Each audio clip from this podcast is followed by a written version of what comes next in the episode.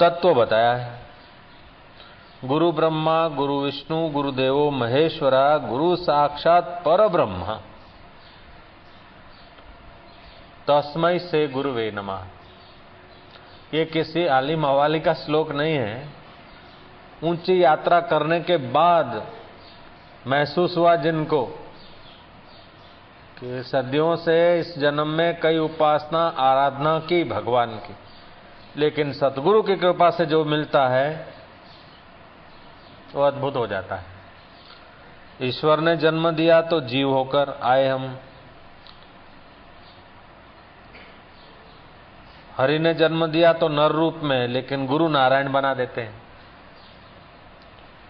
तो जैसे ब्रह्मा जी सृष्टि करते हैं, ऐसे गुरु हमारे अंदर सद्गुणों की उत्पत्ति करते हैं।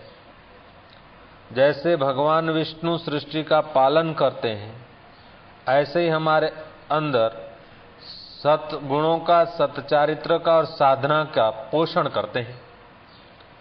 जैसे भगवान शंकर तीसरा नेत्र खोल के परलय कर देते हैं, ऐसे ही जो महापुरुष हमारे अंदर जीव भाव, अहम भाव, कर्मों का कर्ता भाव, ज्ञान की अग्नि से जला दें, ऐसे गुरुओं को हमने गुरु ब्रह्मा, गुरु विष्णु, गुरुदेवो महेश्वरा कहा, लेकिन ऋषि यहां रुका नहीं। सद्गुणों का पालन, उत्पत्ति करना, पालन करना और दुर्गुणों का संहार करना, इतना किया तब भी, भी गुरु अपना काम बंद नहीं करते, जीव को ब्रह्म रूप बना देते हैं, तभी गुरु को पूर्ण तृप्ति होती है। गुरु साक्षात परब्रह्म। हमारे गुरु कैसे हैं? साक्षात परब्रह्म है। तो गुरुओं की जो काया दिखती है वो तो हमारे जैसी है, हाथ पैर है, वो मनुष्य है। तो इसमें दो बातें हैं कि एक तो गुरुओं का तत्व समझ के अथवा श्रद्धा भक्ति से पूजन करते और वो गुरु लोग आत्मज्ञानी होते हैं तब तो ठीक है। अगर गुरु आत्मज्ञानी नहीं है और हम लोगों में देह आत्म बुद्धि है तो फिर व्यक्ति पूजा हो जाती है, और व्यक्ति पूजा खतरा पैदा करती है। व्यक्ति की पूजा हुई तो जिसकी पूजा होती है उसके अंदर अगर व्यक्तित्व है, वे अपने गुरु के चरणों में अपने को अंदर से परब्रह्म रूप में नहीं परिणित कर पाए हैं तो व्यक्ति पूजा से बड़ा खतरा पैदा होता है। अपनी प्रशंसा या पूजा करवाना है तो बाबा मुसीबत मोल लेना है। जयराम जी की। ये फूल नहीं है लेकिन इनके अंदर कई कांटे छुपे होते हैं, कई जवाबदारियां छुपी होती है। ओम।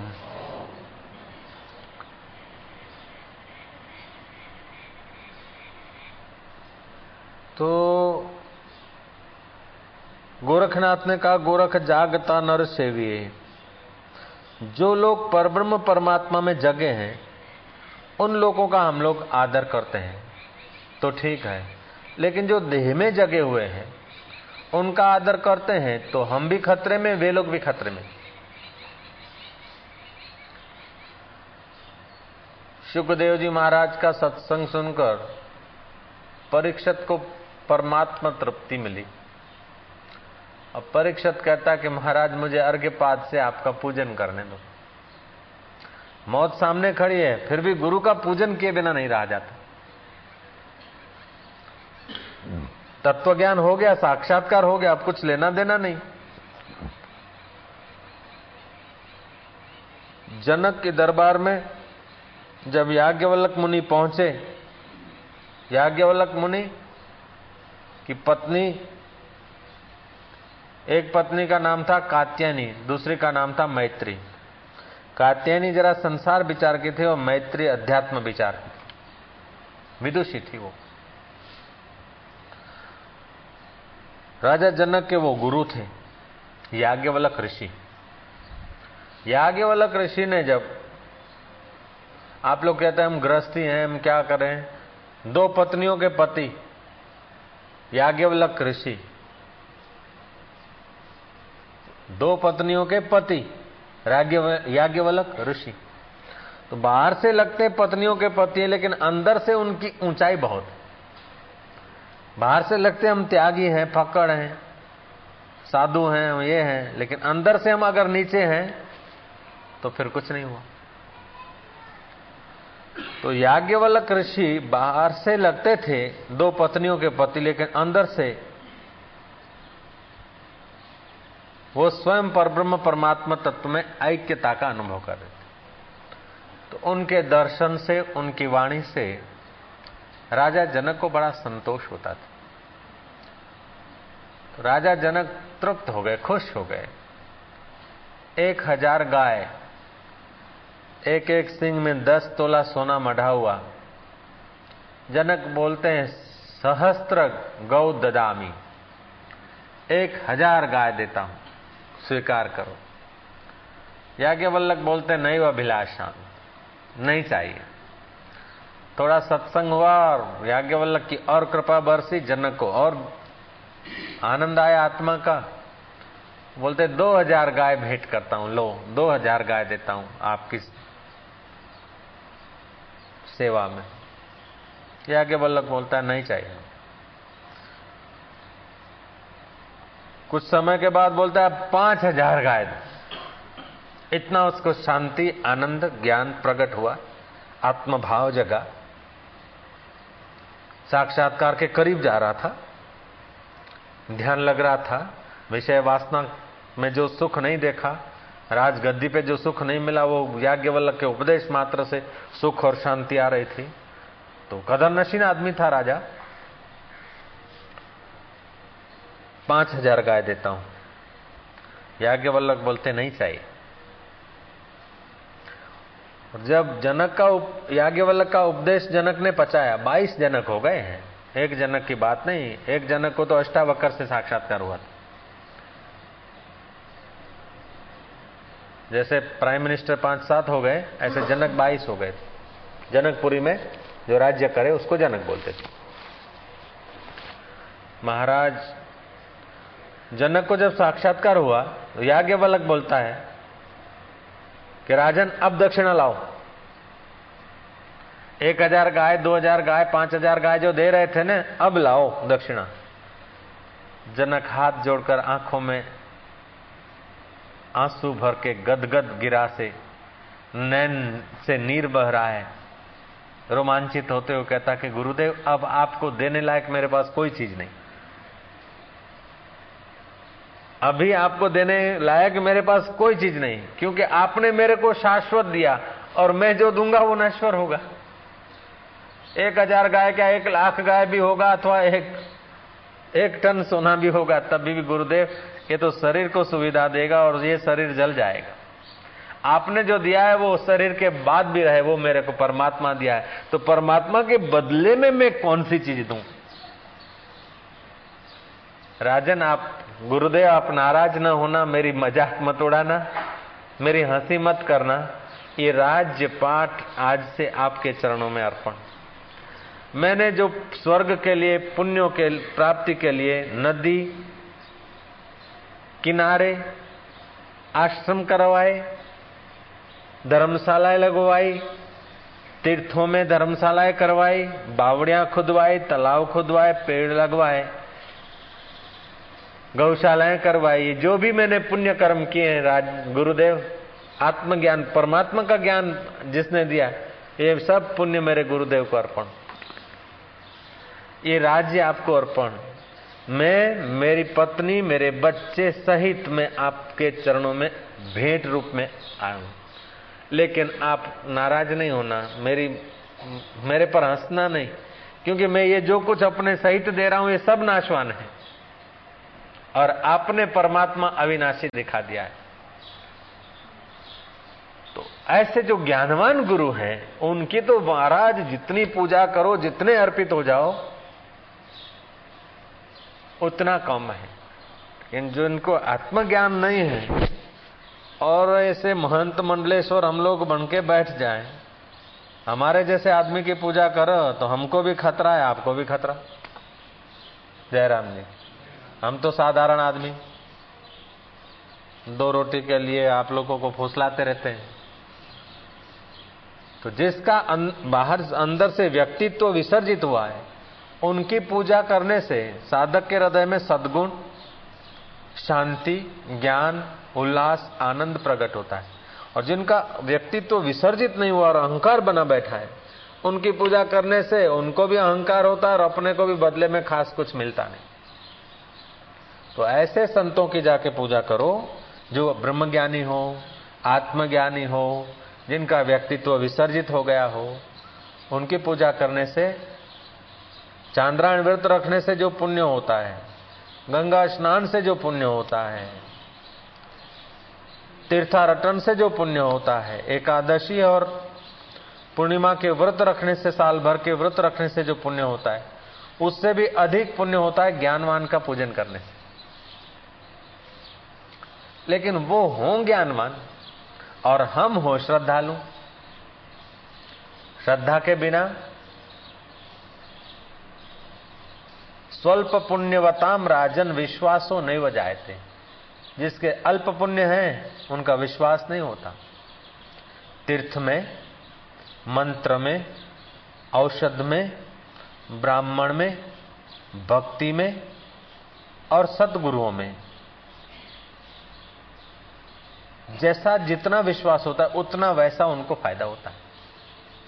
मुसलमान जाकर गंगा जी में स्नान करेगा, उसको आनंद नहीं आएगा। जल तो भले ठंडा लगे, लेकिन ऐसा नहीं मानेगा कि मेरे पाप कट गए। मुसलमान हरिओम हरिओम बोले, वो ऐसा नहीं समझेगा कि मैं पुण्य कर रहा हूं। मुसलमान कोई हिंदू सद्गुरुओं के दर्शन करे जाकर, हाँ, श्रद्धा से अगर करता है। श्रद्धा विहीन आदमी को उनसे लाभ नहीं होता। और श्रद्धालु आदमी को तो महाराज कुत्ते में से भगवान ने दर्शन दे दिए नामदेव को। नामदेव ने श्रद्धा रखी तो कुत्ते में से भी प्रभु प्रकट हो सकते। तो प्रभु तो सब में है, सर्वत्र है। जहां जिसकी श्रद्धा होती है वहां से उसको लाभ होता है। तो ये दो बातें हैं कि एक तो जीवित महापुरुष आत्मज्ञानी हो, दूसरी हमारी श्रद्धा हो। तो श्रद्धावान लभते ज्ञानम, श्री कृष्ण ने कहा। अर्जुन के साथ श्री कृष्ण थे, लेकिन सखा मित्र भाव से। अर्जुन को इतना लाभ नहीं हो रहा था। जब विराट रूप के दर्शन किए, अर्जुन का भाव बदला, मित्र भाव में से बदल के शिष्य भाव आ गया, श्रद्धा आ गई। ग्यारहवां अध्याय तक तो मित्र भाव था। ग्यारहवां अध्याय में जब विश्व रूप दर्शन करता है तो अर्जुन का भाव बदल गया कि प्रभु मैं तुम्हारे साथ बैठा उठा मित्र किनाई, आपकी महिमा मैं नहीं जानता था, मुझे माफ करो, अब मैं आपके शरण हूं। जब शरण शरणागत हो गया, श्रद्धा उमड़ी, फिर श्री कृष्ण का उपदेश उनको लग गया। और वही अर्जुन जो रो रहा था, भयभीत हो रहा था, किम कर्तव्य मूड हो रहा था, वही अर्जुन ज्ञानी हो गया, सब कुछ करते हुए भी निर्लिप। तो गुरु ब्रह्मा, गुरु विष्णु, गुरु देवो महेश्वरा का मतलब है ब्रह्मा की नाई हमारे में सद्गुण पैदा करते, विष्णु की नाई हमारे अंदर सद्गुणों का पालन करते हैं, और शिव जी के नाई हमारे अंदर जीव भाव का, अहम भाव का विसर्जन कराते, प्रलय करते ज्ञान अग्नि से। और वो सद्गुरु कैसे हैं कि साक्षात परब्रह्म। वैसे सद्गुरुओं के लिए कबीर जी कहते हैं, जो कबीर ने किसी की ऐसी लपी छपी रखी नहीं। पंडित बोलते हैं कि काशी में मरो तो मुक्ति होती है, मंदिर में जाओ भगवान मिलेंगे। तो कबीर ने कह दिया, पत्थर पूजे हरि मिले तो मैं पूजू पहाड़। किसी का चलाया नहीं, कोई किसी की बात मान ले, ऐसे में से कबीर नहीं थे। कबीर पूरे जानकार आदमी थे।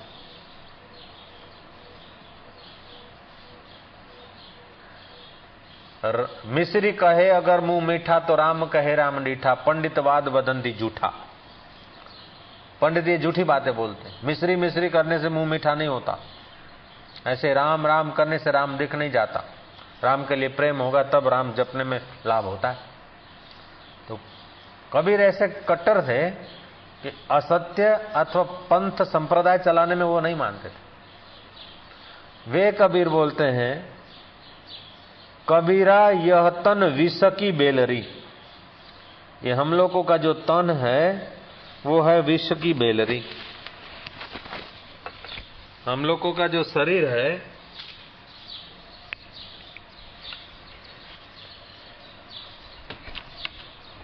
करते हैं, पृथ्वी का अमृत गौ का दूध पीते हैं, गंगा जल पीते हैं, लेकिन बनता क्या है? अपवित्र। सोने के बर्तनों में खाओ, बड़ा पवित्र भोजन खाओ। मिठाई की दुकान पे कल शाम को तो अगरबत्तियां लग रही थी, रात को आपने खाया तो सुबह उसी माल का क्या हाल होता है। महाराज राम कहो, समझ जाओ बस। यह तन विष की बेलरी, ये शरीर जहर बनाता है, विष्ठा बनाता है, गंदगी बनाता है और क्या करता है। यह तन विष की बेलरी, इसमें जो भी बढ़िया बढ़िया है वो सब घटिया हो जाता है। रसगुल्ले खाओ, तुसी मेवा मिठाइयां खा लो, रात को खाओ, सवेरे उन्होंने हालत की होंदी सी। कणा प्रसाद खाओ, प्रसादा वो प्रसादा भी अपवित्र कर देते। यह तन विष की बेलरी। सोने की थाली में आप पवित्र दूध पाक खा रहे हैं, सोने की चम्मच से सोने की थाली में पड़े हुए व्यंजन, और दूध पाक की कटोरी में आपने एक चम्मच डाल के मुंह में रखे और दूसरा चम्मच उठाया। कोई साधु आ जाए तो आप नहीं कह सकते कि महाराज खाओ,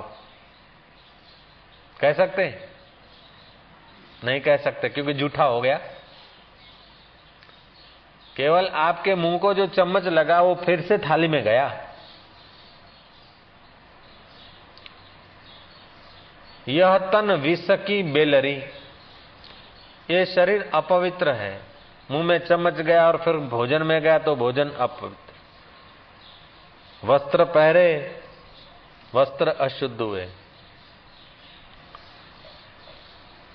सो के उठे तो मुंह स्वयं अशुद्ध हो गया, बदबू आ रही, आंखों में से गंदगी निकल रही है, नाक में से गंदगी निकल रही है, कान में से गंदा निकल रही है, और दोनों इंद्रियों से, नीचे के इंद्रियों से तो क्या निकलता है समझो, बाथरूम में आदि आदि। तो वहां साईं, तो वहां श्री राम, तामे भरियो छाए जो पान के शहद, और समझो ये तो भगवान की दया है कि ऊपर चमड़ा चढ़ा दिया। चमड़ा उतार के जरा देखो तो हाय खुदा हाफिज, बश के गुनाह। तो वहां साईं, तो वहां ऐसा तो अंदर भरा है। यह तन विष की बेलरी, गुरु अमृत की खान। ऐसा नापाक अशुद्ध शरीर, इस अशुद्ध शरीर में भी कोई सदगुरु मिल जाए तो शुद्ध में शुद्ध आत्मा का ज्ञान करा देगा, परमात्मा का दीदार करा देगा। फिर इस शरीर को छूकर जो मिट्टी लगती है वो मिट्टी भी दूसरों का भाग्य बना देती। यह तन विष की बेलरी, गुरु अमृत की खान। सिर दीजे सतगुरु मिले तो भी सस्ता जा। ये तो कहा कबीर जी ने, और गुरु नानक आग जैसी। गुरु नानक कहते हैं, चोले जिना दे रतड़े तंग जिना दे पास धूली उना दी, जे मिले नानक दी अरदास। ऐसे कोई संत मिले, उन संतों की धूली मिल जाए, ऐसी मेरी अरदास है। भगवान शंकर पार्वती को कहते हैं, उमा उमा संत समागम समा, और न लाभ कछुआन, बिन हरि कृपा उपजाए नहीं, गावई वेद पुराण सियावर रामचंद्र की। हे उमा संत समागम सम, ऐसा नहीं कहा वैंकुट समागम सम, धन समागम सम, राज्य समागम सम, संत समागम सम और न लाभ कछुआन। राज्य मिल जाए तो इतना बड़ा लाभ नहीं है, क्योंकि राज्य यहाँ रह जाएगा। संत का समागम परलोक में भी साथ देगा। उमा संत समागम सम और न लाभ कछुआन। बिन हरि कृपा उपजय नहीं, गावहीं वेद पुराण सियावर रामचंद्र।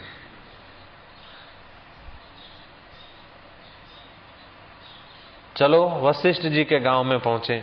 वशिष्ठ जी कहते हैं, जैसे मरुभूमि में तपा हुआ आदमी को वटवृक्ष की छाया शीतलता देती और थकान उतारती है, ऐसे ही संसार सागर में उलझे हुए जीवों के लिए संत वटवृक्ष की नाई। हे राम जी, गंगा स्नान से तन शीतल होता है, लेकिन संतों के दर्शन से, संतों के सानिध्य से हृदय शीतल होता है। कल्पवृक्ष के आगे जो कल्पना करो वो चीज मिलती है, उससे अपना चाहे भला हो चाहे बुरा हो, लेकिन संत अपना जिसमें भला हो वो ही चीज देते हैं, जिसमें बुरा हो वो चीज देते नहीं। आप जरा सोचें कि कोई बच्चा दस रुपए की नोट लेकर गया फटाके की दुकान पर, करियाना फटाका सब रखता है परचू, तो बच्चे को फटाके जरा अच्छे लगते हैं, कुछ फटाके लेना चाहता है, सोडा खार भरी हुई है साफ सफेद, थोड़ी वो लेना चाहता है। अगर दुकानदार उसको उसकी मांगी हुई चीज दे नहीं तो उसको पैसा वापस दे। बच्चा पैसा देता है तो दुकानदार को वो जो चीज बच्चा मांगे वो देनी है, और वही दुकानदार अगर इसका बाप है तो पैसे ले लेगा, सोडा खार नहीं देगा, फटाका नहीं देगा, क्योंकि खाने का चीज समझ के ले रहा है, रुपए रख लेगा और वो चीज नहीं देगा। पिता समझता है कि मेरा बेटा है, नादान है, ना समझ है, कहीं दुखी न हो जाए। ऐसे ही भगवान और संत हमारा जिसमें भला है वो देते हैं, जिसमें भला नहीं है वो चीज हम मांगते तब भी वो लोग नहीं देते। कल्पवृक्ष के आगे तो जो मांगो वो मिलेगा, लेकिन संत के आगे जिसमें हित होता है वो चीजें हमें मिलती है।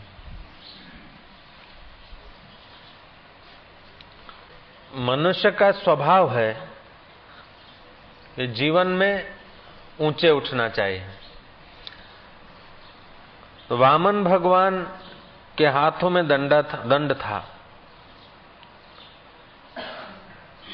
तो बड़ों के संग अगर छोटे मिल जाते हैं तो दंड गयो ब्रह्मांड, तुलसीदास जी कहते हैं।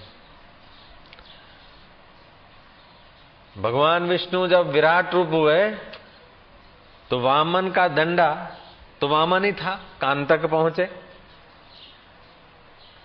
अब जब विराट रूप हो गए तो वो दंडा तो उनके दांत को साफ करने के भी काम का नहीं रहे। फूल पात फूटे नहीं, सीधो गयो दंड गयो ब्रह्मांड, क्योंकि बड़ों के हाथ में था दंड। ऐसे ही बड़े में बड़ा परब्रह्म परमात्मा है, तो परब्रह्म परमात्मा को पाए हुए बुद्ध पुरुष हैं ज्ञानवान, तो उनके संपर्क में हम आते हैं तो हमारा मन भी बहुत ऊंचाई को छू लेता है। इसीलिए आज त्रि, वो त्रिज है, श्रावण सुदी त्रिज, सिंधी जगत में इसको त्रिजड़ी कहते हैं।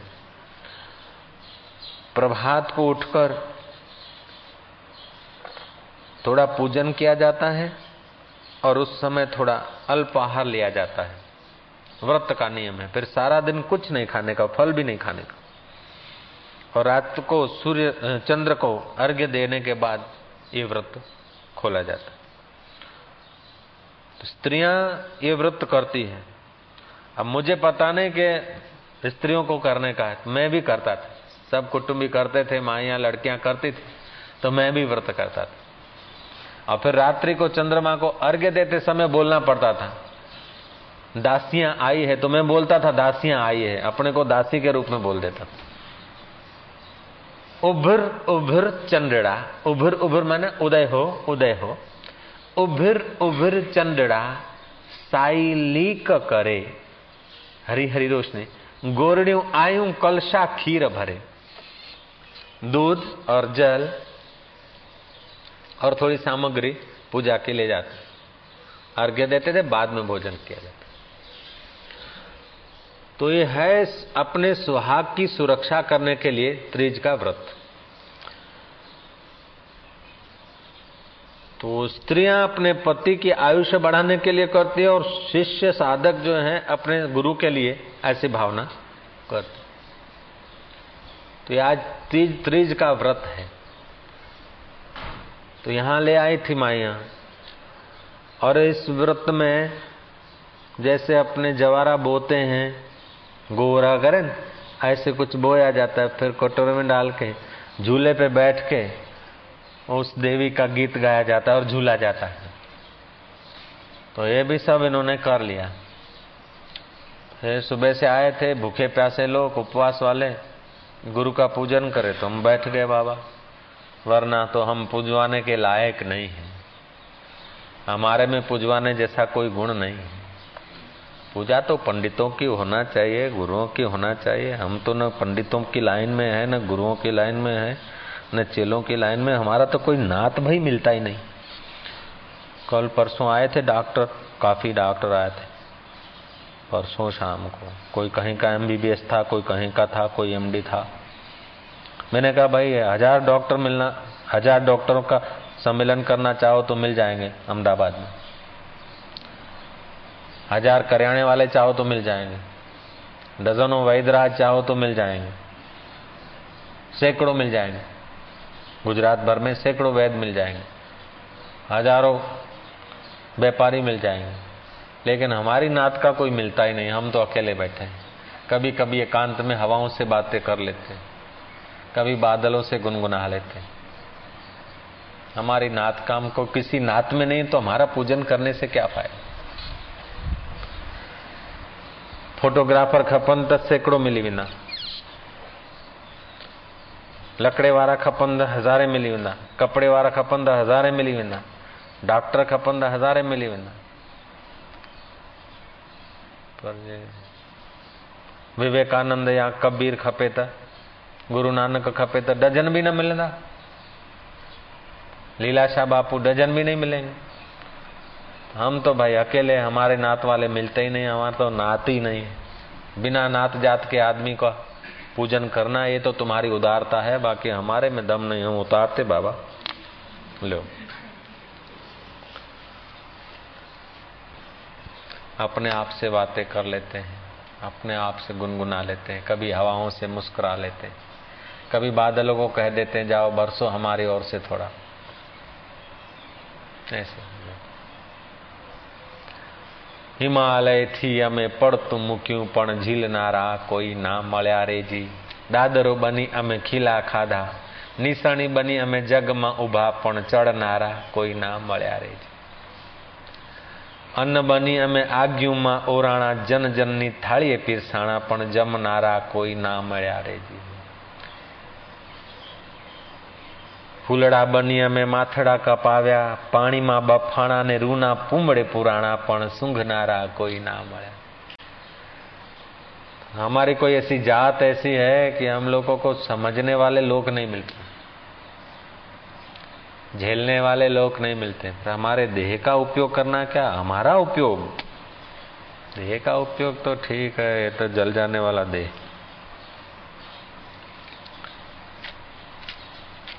ऐसी बात।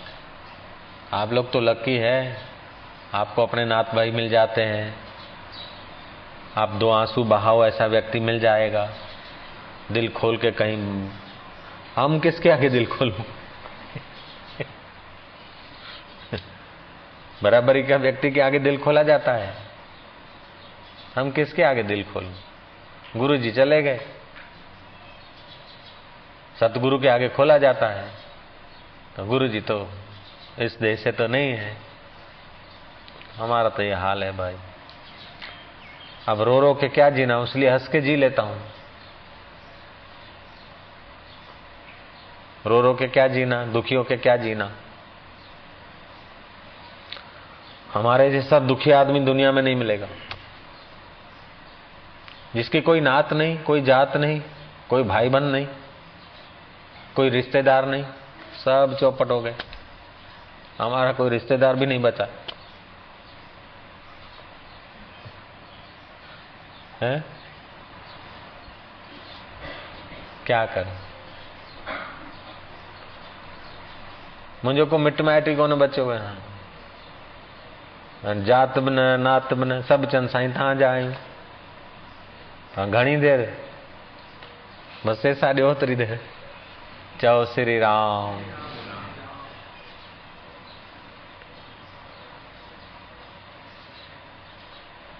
तॾहिं वरी पुछंदा आहियो भाई कंहिंजा आहियो, कि तव्हां जा आहियूं। ईअं चवंदा आहिनि, पोइ वरी पंहिंजी थोरी दिलि ख़ुशि रखंदा, ठहियो इहे असांजा आहिनि, हल। अलाए मुंहिंजा आहिनि कि मतिलब जा आहिनि, उहो त गुरु नानक तो ॼाणे, सचो पातशाह तो ॼाणे। मुंहिंजा आहिनि कि पंहिंजी ज़ाल जा आहिनि, पंहिंजे घोट जा आहिनि, पंहिंजे भाउ जा आहिनि, कंहिंजा आहिनि, भॻवान तो ॼाणे।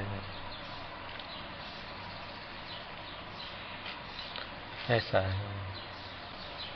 चलो, तो ये कबीर जी का वचन है। नानक जी बोलते हैं, शिव जी का वचन था, उमा संत समागम सम और न लाभ कछुआन, बिन हरि कृपा उपजे नहीं गावही वेद पुराण। ये शिव जी का, रामायण में आया है, तुलसीदास जी ने शिव जी से कहलवाया है। नानक देव कहते हैं, मन मेरो पंछी भयो उड़न लाग्यो आकाश, स्वर्ग लोक खाली पड़ो साहिब संतन के पास।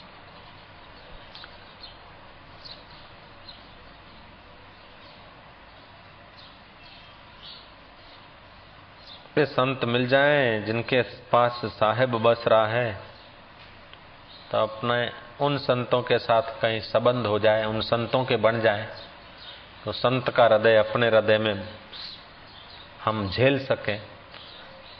संत की कृपा, संत के प्रेम को, संत की उदारता को, संत के संतत्व को हम अपने हृदय में झेल सकें। तो संत जो है ना, लेते हैं, देते हैं, हजार हजार बातें हमारी मानते हैं। पूजा करवाओ, हाँ जी, प्रसाद लो, हाँ जी, पैसा लो, हाँ जी, फिर बांटो, ये करो, हजार हजार बातें हमारी लेते हैं, क्योंकि उनके नात जैसा वो बनाना चाहते। हजार हजार बातें ज्ञानी तुम्हारी मान लेगा, क्योंकि एक बात अगर तुम्हारी उसने मान लिया तो उसके लिए तो नाटक हो गया। बच्चे की तुम हजार बात मान लो, आपके लिए तो विनोद हो जाएगा, लेकिन आपकी बात मानेगा तो बच्चा बच्चा नहीं रहेगा, वो बुजुर्ग बन जाएगा। ऐसे ही अज्ञानी की हजार हजार बातें ज्ञानी मान लेता है। उसलिए उसी आशा में कि शायद कभी न कभी मेरी बात भी मान लेता तो मसीह की, अज्ञानी ज्ञानी बन जाए। तेंजे करे तो जब केंजा आयो केंजा आयो। गुरु जे कम अची अची शायद गुरु ठही वने, गुरु जो थींदे थींदे शायद अंदर छुपियल जेको गुरुत्व आत्मा है उन जागी वने, उन जे करे चवनि था। बाक़ी ॿियो को तव्हां खां कोई दाल फुल्को थोरी था घुरनि, या भई नेरण कराईंदा आहियो उनखे अहिड़े नमूने पमन खे त असांखे बि अची नेरण करायो। न बाबा, मम्मीअ खे चांहि ॾींदा आहियो तीअं असांखे जी चांहि पीआरियो, डबल खारायो, या जोरड़ा ॾींदा हूंदा त असांखे जी जोर ॾियो। न, इन आशा सां नथा चऊं। चओ श्री राम, वरी चओ सतनाम। अब हम जाना चाहते हैं। इनका व्रत का पूरा हो गया संकल्प, पूजा हो गया है। कोई खुदा का प्यारा बादाम और काजू खाने वाला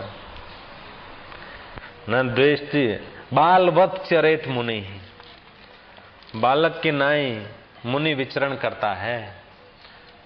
बैठो बैठो, बालक की नाई क्यों? बैठो, बैठ जाओ। बालक की नाई क्यों? देखा होगा तुमने, बच्चा है, बच्चा तब तक बच्चा है जब तक उसको द्वेष टिकता नहीं, तब तक वो बच्चा है। राग टिकता नहीं, तब तक वो बच्चा है। राग और द्वेष टिक गया तो बच्चा नहीं हो गया, वो बड़ा हो गया, लड़का है। पापा देखो क्या है क्या है क्या है, अरे छोड़, बताओ ना क्या है, हट बताओ ना। डांट दिया, बोलता मैं अब कभी तुम्हारे साथ बात नहीं करूंगा। नाराज हो गया, पैर पछाड़ता पछाड़ता चला गया। अच्छा आजा आजा, बोले नहीं अब नहीं चाहिए, मैं तुम्हारे साथ बात नहीं करूंगा। रोता रोता गया मम्मी के पास, मम्मी भी नहीं थी, बाहर खेलने चला गया। दस पंद्रह मिनट हो गया, अभी तो झगड़ा हुआ था, तुम्हारे साथ कभी बात नहीं करूंगा, ऐसा हो गया।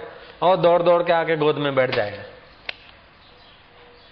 द्वेष उसको स्मरण में नहीं रहा, तब तक वो बच्चा है।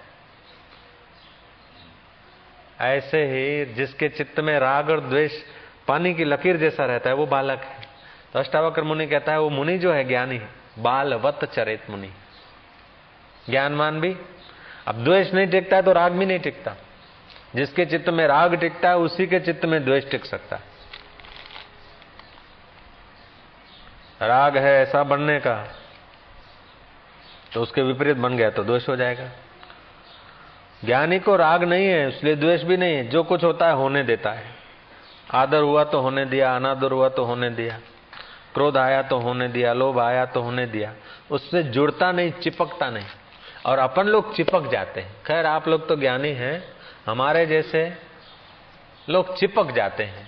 सुख आया तो चिपक गए, दुख आया तो चिपक गए, काम आया तो चिपक गए, क्रोध आया तो चिपक गए। हम लोग चिपक जाते हैं। ज्ञानवान चिपकता नहीं।